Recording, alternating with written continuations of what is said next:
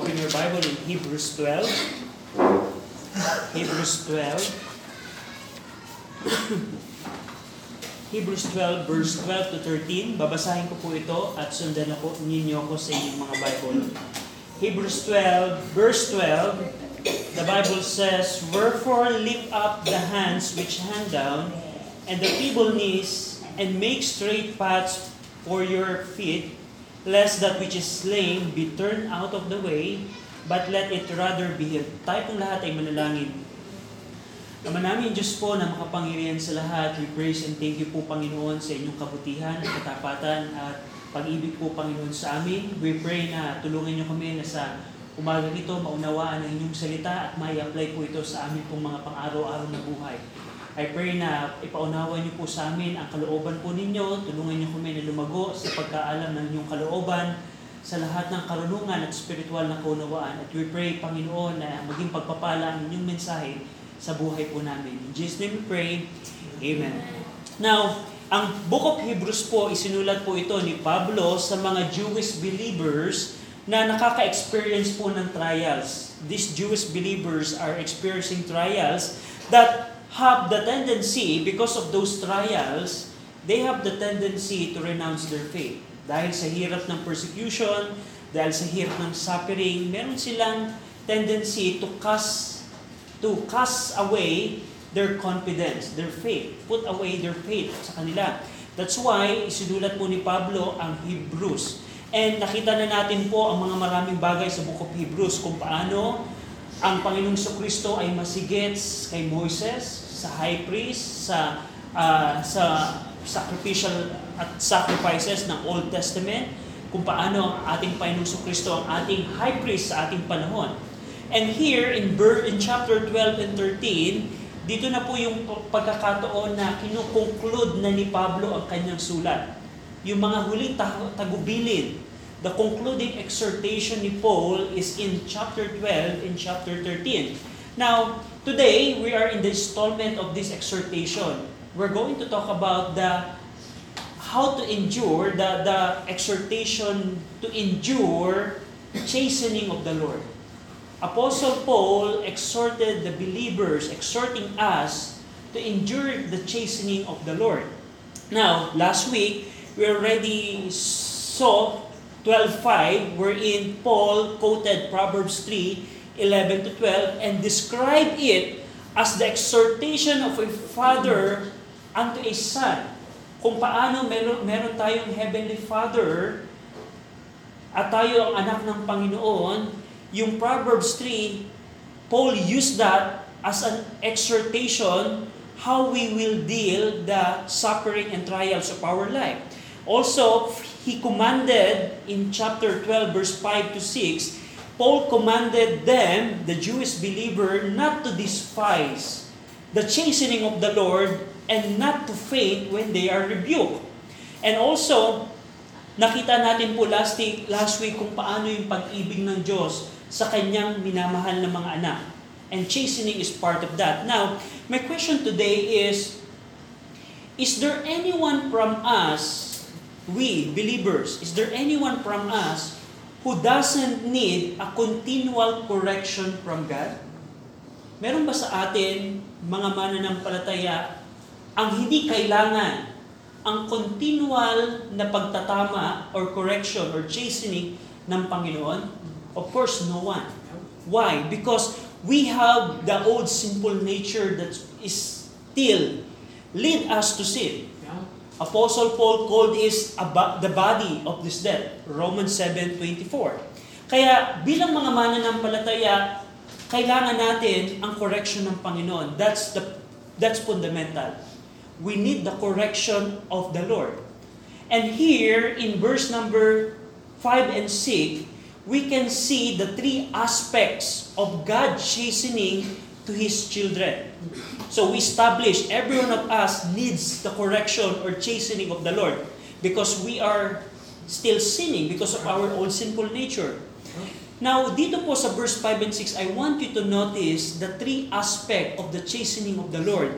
Yung chastening, it appears from verse 5 to 11 except verse 9. Chapter 12 verse 5, the chastening of the Lord. Verse 6, He chasteneth. Verse 7, if ye endure chastening. Verse 8, but if ye be without chastisement. Verse 10, for few days chasten us. Verse 11, now not chastening. So napansin nyo, ilang beses inulit yung the word chastening. Now, first aspect is chastening. Ang ibig sabihin nito, the word chastening, paideas, means tutorage, training, education, instruction, or nature. Now, ang word na chastening, this involves teaching and instruction. Akala natin when we heard chastening, laging spanking. No, it's not the point here. Pag tinignan niyo po ang word na chastening, associated po doon yung teaching and instruction. The chastening of the Lord is the teaching and instruction of the Lord. Whenever we commit sin, and we do that, the tutor, the teaching and instruction of the Lord is what we need, are what we need. Now, the word chas- char- the word chastening is translated as nurture in Ephesians 6:4. We saw that last week. The idea is to bring up or to train our children on how God chasten and correct and instruct His children. So if we were going to apply it sa mga tatay na nag, nag we are commanded to bring up in the nurture and admonition of the Lord, hindi ang hindi ang essence nun is just spanking. Kasi ang akala natin, oh, by doing spanking sa aking mga anak, I, I bring my my children in the nurture of the Lord. No. Because we examine the word chastening, yung paideas or nurture of the Lord, na- mahalaga doon yung teaching and instruction. That's the first aspect of God's chastening or correction. The second aspect that we can see in verse 5 and 6, verse 5 is rebuke. Pansinin nyo in verse 5, nor faint when thou art rebuked.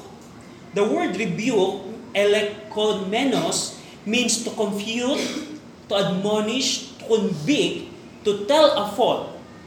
The chasten, the correction here, the second aspect of the chastening of the Lord is rebuke, which involves verbal correction and reproof.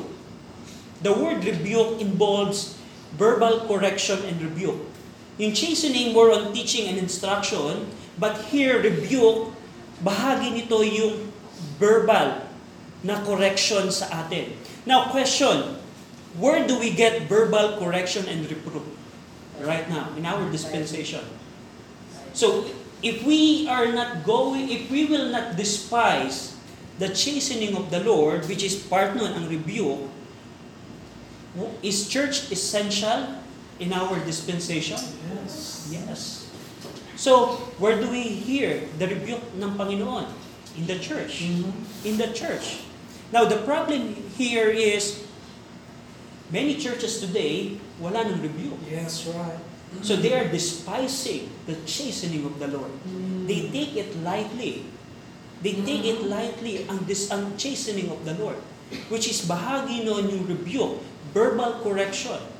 I remember yung, yung, yung isang pastor namin dati, sinabi niya, Brother RJ, I cannot rebuke yung, yung kasalanan ng kapatid na ito. Because before, I preached against fornication, and many members are in, living in fornication. And the pastor said, Brother RJ, I cannot rebuke those. Well, it's up to you. But here, we can see the importance of biblical preaching, rebuking, tell a Paul, tell a Paul to convict. And by the way, kung ikaw ay Kristiyano right now, you need rebuke. Remember what's what's uh, what's we established a while ago? Do we need? Is there anyone from us who doesn't need continual correction? No one. Right. So we can say we need rebuke from time to Right. time. Now, we need to go, we need to be faithful to the church because this is the place where you can hear rebuke. Now, the third aspect of the chastening of the Lord is in verse 6. For whom the Lord loveth, he chasteneth and scourgeth every son whom receiveth. It is mastigoy, means to scourge, or sa Tagalog, paghagupit, to whip. paghagupit, scourging. This involves the physical punishment. Yung chastening, more on teaching and instruction. Yung rebuke, more on verbal correction. Yung scourging, this is the physical punishment. Now, kung tingnan niyo po, go over in Proverbs 23, na from time to time, we're, we are going to compare and apply it sa parenthood because we know we need to bring and train our children to the nurture of the Lord. In Proverbs 23, go over in Proverbs 23, the third aspect of the chastening of the Lord, Proverbs 23, verse 13 to 14. Proverbs 23, verse 13 to 14. Basahin po natin ng sabay-sabay. Ready? Read. Withhold not correction from the child, for if thou beatest him with the rod, he shall not die. Thou shalt beat him with the rod, and shalt deliver his soul from hell. Napansin nyo? Bites, scourging, whipping, paghagupit. Now, here in Proverbs 23, this is the biblical way of disciplining the children. Beat the similar rod. And by, by, by seeing this verse, by knowing this verse, alam niyo ba na many people right now are in hell because of a lack of beating with the rod. It's the Bible said. That's what the Bible said. If we take it literally. Right. Maraming tao right now ang nasa impyerno dahil sa pagkukulang ng mga magulang sa pagbit ng rod, spanking. Now, um, there are two errors in child discipline. Una, yung lack of spanking. Baka matawag ka na ng bantay bata. Alam niyo ba, right now, I don't know, in, but in US, children can call 911 if you beat the children. Pero right now in the Philippines, may, may ilan. Pero that's the first problem, lack of spanking. And the second problem is spanking without chastisement, without teaching and instruction. That's why Paul said in Hebrews, the, the earthly father, in Hebrews 12.10, the, Heb- the earthly fathers, Hebrews 12.10, for they, the earthly fathers, barely for a few days chasten us after their own pleasure, That's right. out of their own passion. Dahil sa kanyang galit ng mga magulang, ganun na lamang mabit ang mga anak. Out of anger, they beat and scourge their children. That's another problem. Tatandaan niyo po, especially sa mga kabataan na mag, mag, magkakaroon ng pamilya, scourging or spanking should be associated with instruction and teaching. Because that's the whole package of the chastening of the Lord, the nurture of the Lord. Yung chastening, teaching and instruction, yung rebuke, the verbal correction and reproof, and scourging, the physical punishment. Now, as a believers, how does God chasten us? Ah, bilang mga mananampalataya, because this is the, the, the, the, the co- context here, mga mananampalataya ang nakakaranas ng trials. Now, as a believers, how does God chasten us? There are eight things that I can tell here. God chasten us by the conviction of the indwelling spirit in us. Ephesians 4.30. Pinapalot, eh, kinokorek tayo ng Panginoon sa pamamagitan ng conviction ng banal na Espiritu. Ephesians 4.30. The second is, God chasten us by the preaching of God's Word. 2 Timothy 4.2, 1 Thessalonians 5.19 to 20. Pwedeng itama tayo ng Panginoon sa pamamagitan ng preaching of the Word of God. Third, God chasten us by the personal exhortation of the brethren. Hebrews 10.25. Pwede yung kapatid ang mag-correct sa atin. And God is using the brethren to exhort us. God chasten us. Fourth, God chasten us by the personal ministry of the church leaders who watch for the souls of the saint. Hebrews 13:17. Sa pamagitan ng, ng, ng pastor or ng church leader, God chasten us or correct us. Fifth, God chasten us by circumstances. Mga pangyayari, remember Jonah? Paano kinorek at tinama ng Panginoon si Jonah. Yung mga pangyayari, circumstances. Pang-anim, God chastened us by the government. Romans 13, 1 and 2. You can read that later on. Seventh, God chastened us by sickness and death. That's the physical punishment. 1 Corinthians 11, 28 to 30, James 5, 14 to 15. Don't get me wrong here. Hindi ibig sabihin that you have sickness and you and a person die, it is because of the correction of the Lord. Because sickness and death is a natural thing. It's the curse, curse sa atin po when Adam and Eve sin, sin and death pass upon all men. But God can use sickness and death to chasten the believer. Lastly, God chastened us by church discipline. 1 Corinthians chapter 5 verse 5.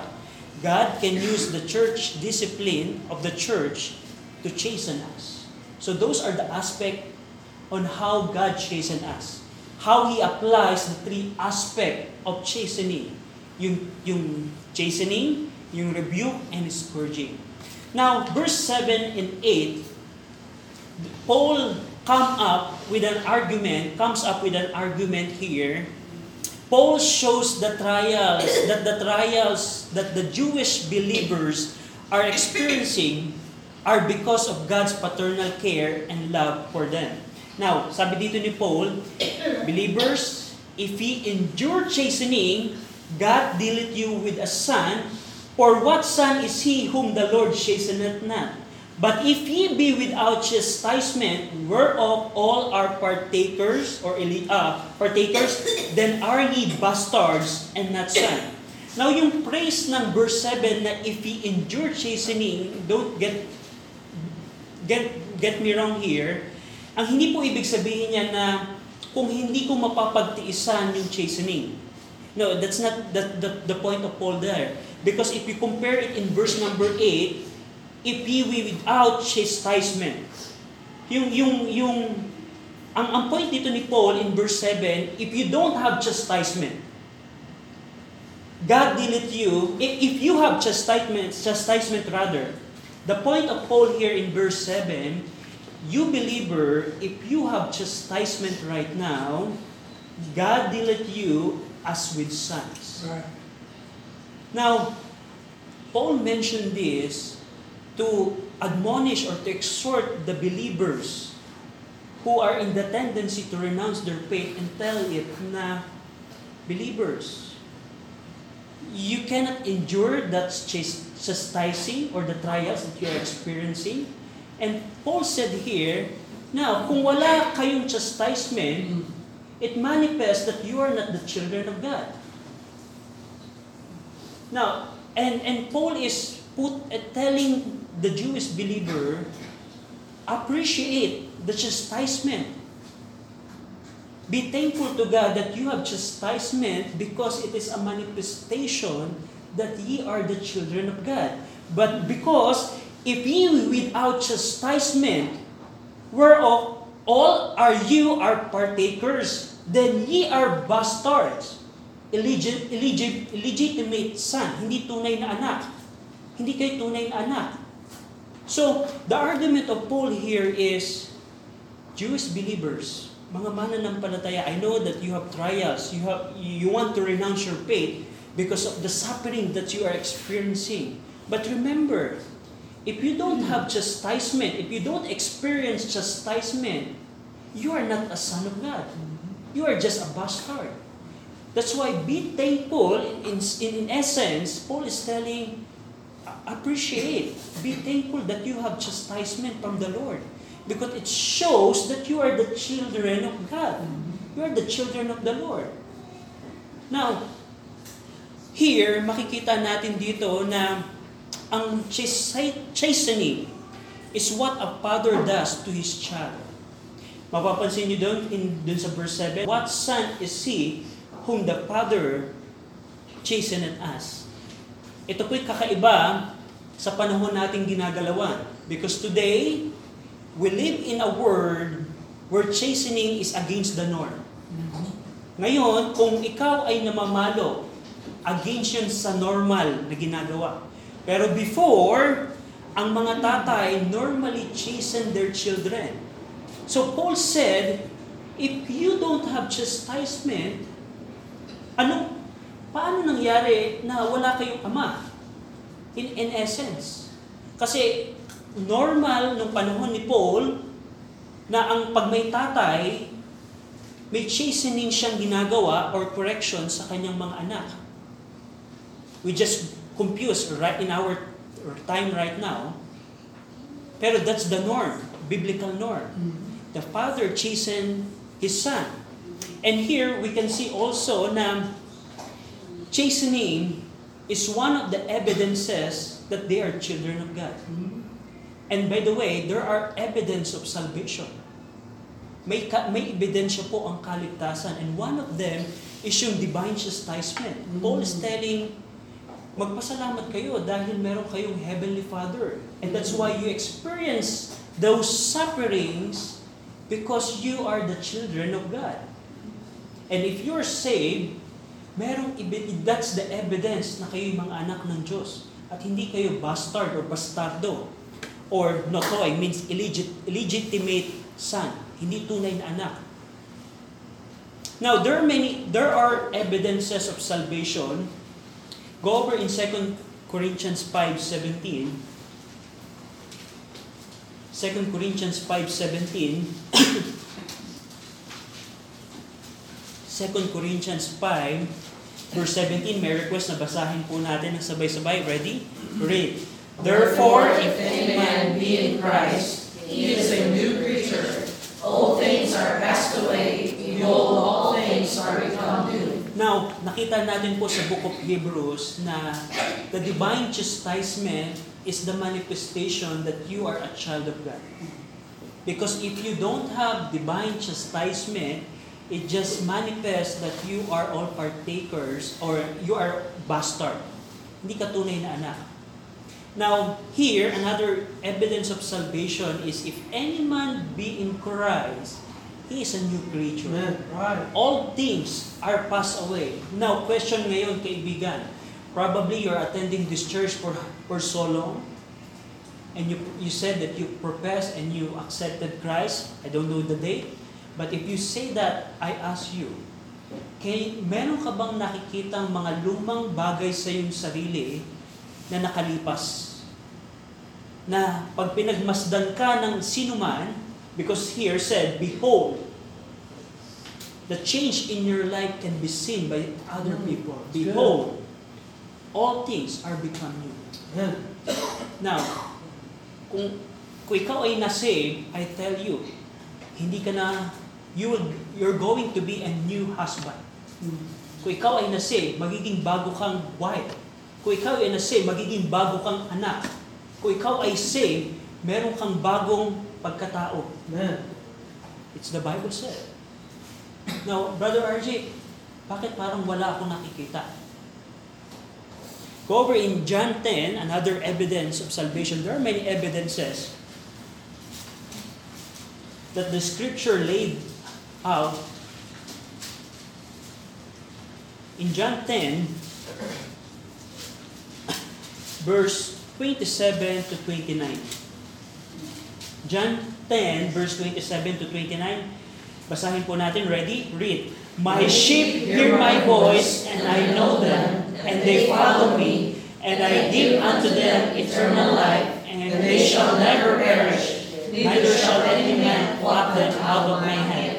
My Father which gave them to me is greater than all, and no man is able to pluck them out of my Father's hand. Now here, the evidence of salvation here is love for God's Word. Pagmamahal sa salita ng Diyos. My sheep hear my voice, and I know them, and they follow me. Now, question kaibigan, probably nag-attend ka na ng church nito for many months or many weeks. Ang tanong ko, meron ka bang pagmamahal na mapakinggan ang salita ng Diyos? Be honest sa iyong sarili. Meron ka bang desire na gusto kong umaten ng church kasi gusto kong malaman ang kalooban ng Panginoon sa kanyang salita. From the time that you got saved, you said that you got saved, meron bang desire sa iyo sa salita ng Panginoon? Or is the Word of God a burden to you? Ang salita ba ng Diyos ay parang pabigat sa iyo? Ano na ba? Brother RJ, sa aming Sunday School, memorize verse na naman. Ang hirap-hirap naman. Sunday na naman, atin na naman kami ng church. Is the Word of God burden to you? You can examine yourself. You can examine whether you be in the faith. Faith. Kasi tandaan niyo po mga kaibigan, what we are talking about here is eternity. Ang pinag-uusapan po natin dito ay walang hanggang langit or walang hanggang impyerno. Huwag kayong magpadaya sa inyong sarili. Brother RJ, I don't see divine chastisement in my life. I don't see the correction of the Lord. I don't see I, I don't love the Word of God. I don't see any change in my life. Then you need to repent and, and to believe the gospel. That's what you need right now. Even today, you can do that. Talikuran ang maling paniniwala, talikuran ang self-righteousness, aminin sa Diyos, mali ako, banal ka Diyos. Magpasakop tayo sa Panginoon. And you can be saved right now. And if any man be in Christ, you will become a creature. And the people around you can behold, wait, what a human it is. He, he is. What a human, human he is. You need to repent and be saved. But here in Hebrews 11, the divine chastisement is the evidence of our salvation. Hindi pa kayo na tutuwa na whenever we are leading astray in our Christian life, we have a Heavenly Father who correct us. That's, that's amazing thing. Because sabi dito ni Paul sa kanyang mga sinulatan, if you don't have chastisement, you are a bastard.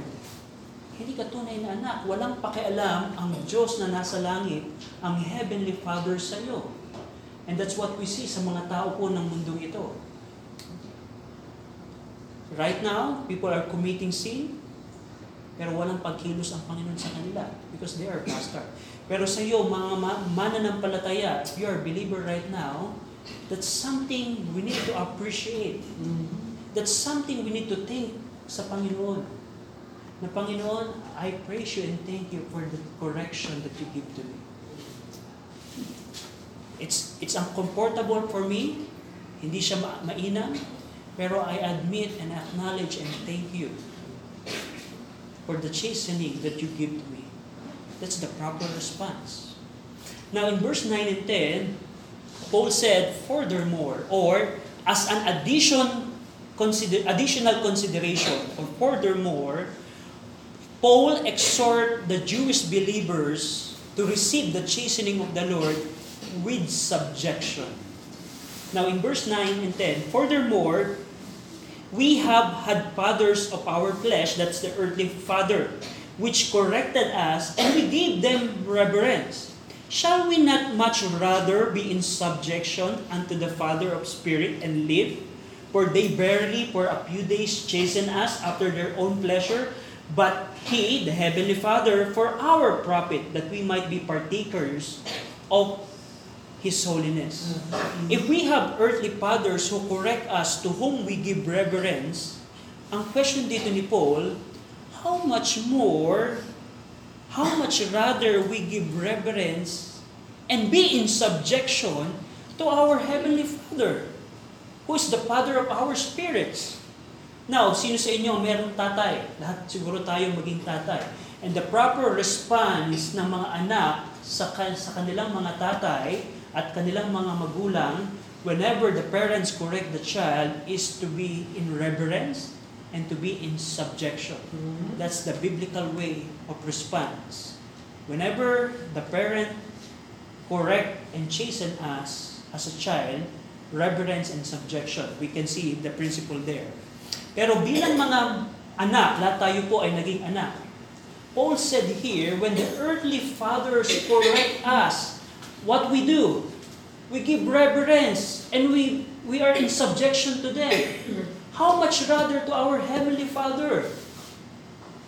Kung naggagawa niyong magbigay galang sa inyong mga tatay physically, at nagpapasakop kayo sa mga tatay physically, hindi ba dapat masigit tayong magbigay galang sa ating makalangit na Ama at magpasakop? That's the argument of Paul here. Not only to be thankful that we, we have chastening because that's the manifestation that we are the children of God. The second argument here said is if you compare if you want to compare your response to your earthly father to your heavenly father, what it is. Kung ikaw ay nakakaranas right now, Christian believer, if you have trials right now, do you give reverence to God? Are you in subjection to God? Because that's what we do to our earthly fathers. How much rather the Heavenly Father? And there are differences sa ang earthly father natin at sa ating Heavenly Father. Our earthly fathers chasten us for a few days. It is a chastisement that had reference mainly to this short life of, the, of our life on earth. Sabi doon, for they barely for a few days chasten us. Ang ating earthly father, they correct us pertaining to our life on earth. Our short life here on earth. Pero ang ating Heavenly Father, merong eternal purpose ang kanyang correction. Other differ, another difference here is our earthly fathers chasten us for their own pleasure. Ating mga tatay physically, in our flesh, they correct us out to gratify their passion rather than to correct our manners. Yung mga tatay natin physically, kinokorek tayo out of anger, out of to gratify their passion. Pero ang ating Heavenly Father, God is different. Sabi doon, But He, but God, but our Heavenly Father, He chastened us for our profit. Unlike to our earthly father, pag ang Diyos ay nagko-correct, hindi siya katulad ng mga makalupa nating tatay or father. Because ang purpose ng Diyos on correcting us or on chastening us is for our own profit. Just think about that. God. The problem is we don't see what God see Yeah. in our trials. That's the problem. Ang nakikita lang natin yung present situation natin. Panginoon, ang hirap. Gusto ko nang makatakas dito. It's so inconvenient. That's what we see. But God see the result of it. And, and Paul explained it here. What's the result of the chastening? There are two things here that we might, verse 10, that we might be partakers mm-hmm. of His holiness. Ah, mm-hmm. God chastened us to make us partakers of our holiness. And that's the program of God. You cannot learn holiness of God without undergoing chastisement. There's no shortcut. That's that's the plan of God. You cannot be holy without chastising the mm-hmm. Lord. That's what Paul said. It's what the scripture said. Now, so, that's the first thing. Maari meron kang mga kasalanan. Maybe there are sin in your life that God wants to be removed. And God used chastisement. It could be.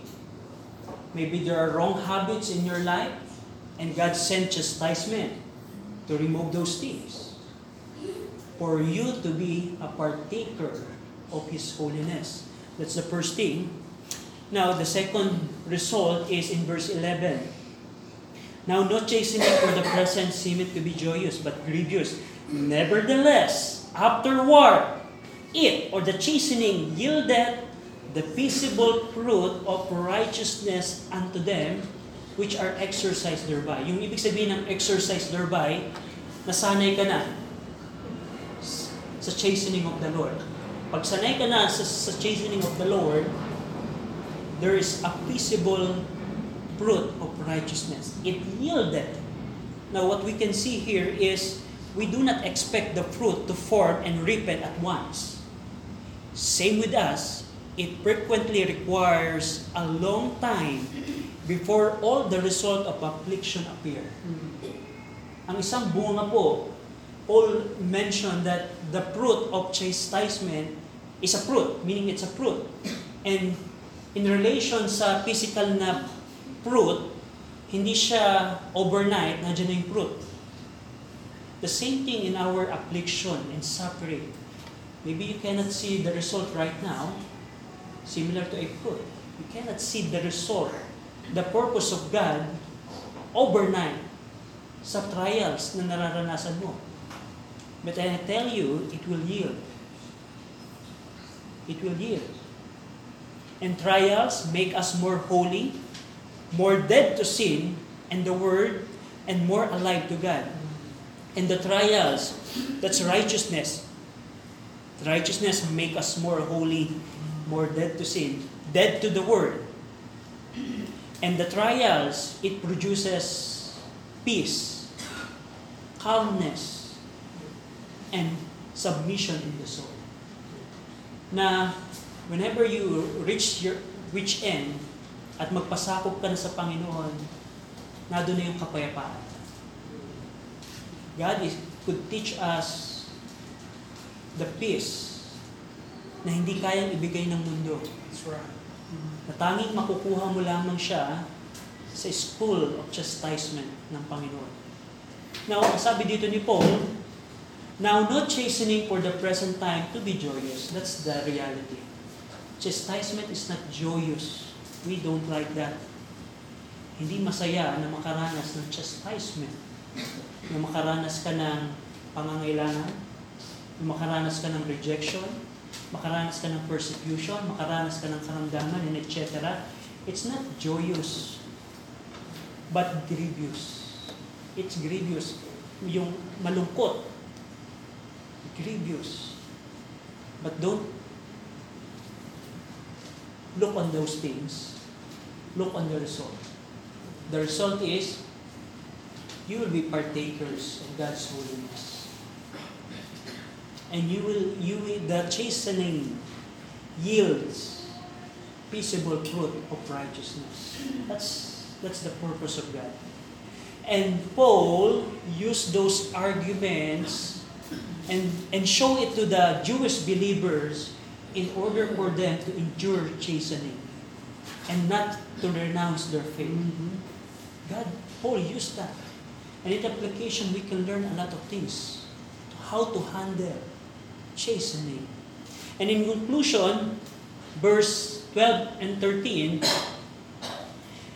Wherefore lift up the hands which hang down and the feeble knees, and make straight paths for your feet, lest that which is lame be turned out of the way, but let it be let it rather be healed. And this is the exhortation of the, the the- actually these are imperatives. These are the commandment of Paul na itayo ibangon natin yung mga kamay na nakatumba. Maybe right now your hands are hung down. Paul said, lift it up. Lift it up. The hands which hang down and the feeble knees. Renew your courage from weariness and exhaustion. Make a new effort to bear the suffering. Verse 13, and make straight path for your feet. Ibig sabihin, if we compare it in Hebrews 12.1, let us lay aside every weight and the sin which does so easily beset us. And let us run with patience the race that is set before us. So that's what how to handle. And as we review, verse 5, how to endure chastening, a quick review lamang. Verse 5, forget not how God operates through suffering in our lives. Don't forget that. That's what the Jewish believer did. They forget the exhortation of the Lord. We believers, don't forget it. Don't forget how God operates, how He used trials and suffering in our life to produce holiness and righteousness in our lives. The second is, verse 5, Despise not the chastening of the Lord. Huwag niyong maliitin. Take a little value ang pagkukorek ng Panginoon. Third is, don't faint when thou art rebuked. Huwag kang manghina kung ikaw ay tinatama ng Panginoon. Verse 9, we need to give reverence to the Lord. On how we- give reverence to our earthly Father, the same thing to our Heavenly Father when the Heavenly Father correct us. We need to give reverence. Verse 9 gives, be in subjection. During the trials of faith, we need to be in subjection. And the last two, yung lift up and make straight path for your for your faith. Now the challenge right now, Christians, these are the principle how to handle and endure chastening. Tandaan niyo po, every one of us need correction from the Lord. Every one of us. And God laid out the reason why He gave us to give it gave it to us, how He gives trials and chastisement to us, not for His own purpose, but for our profit. May profit sa atin. Shall we pray? Ama namin Diyos, salamat po sa inyo pong salita. I pray na mapanghawakan namin ito at maging encouragement po sa amin. In Jesus' name we pray, Amen.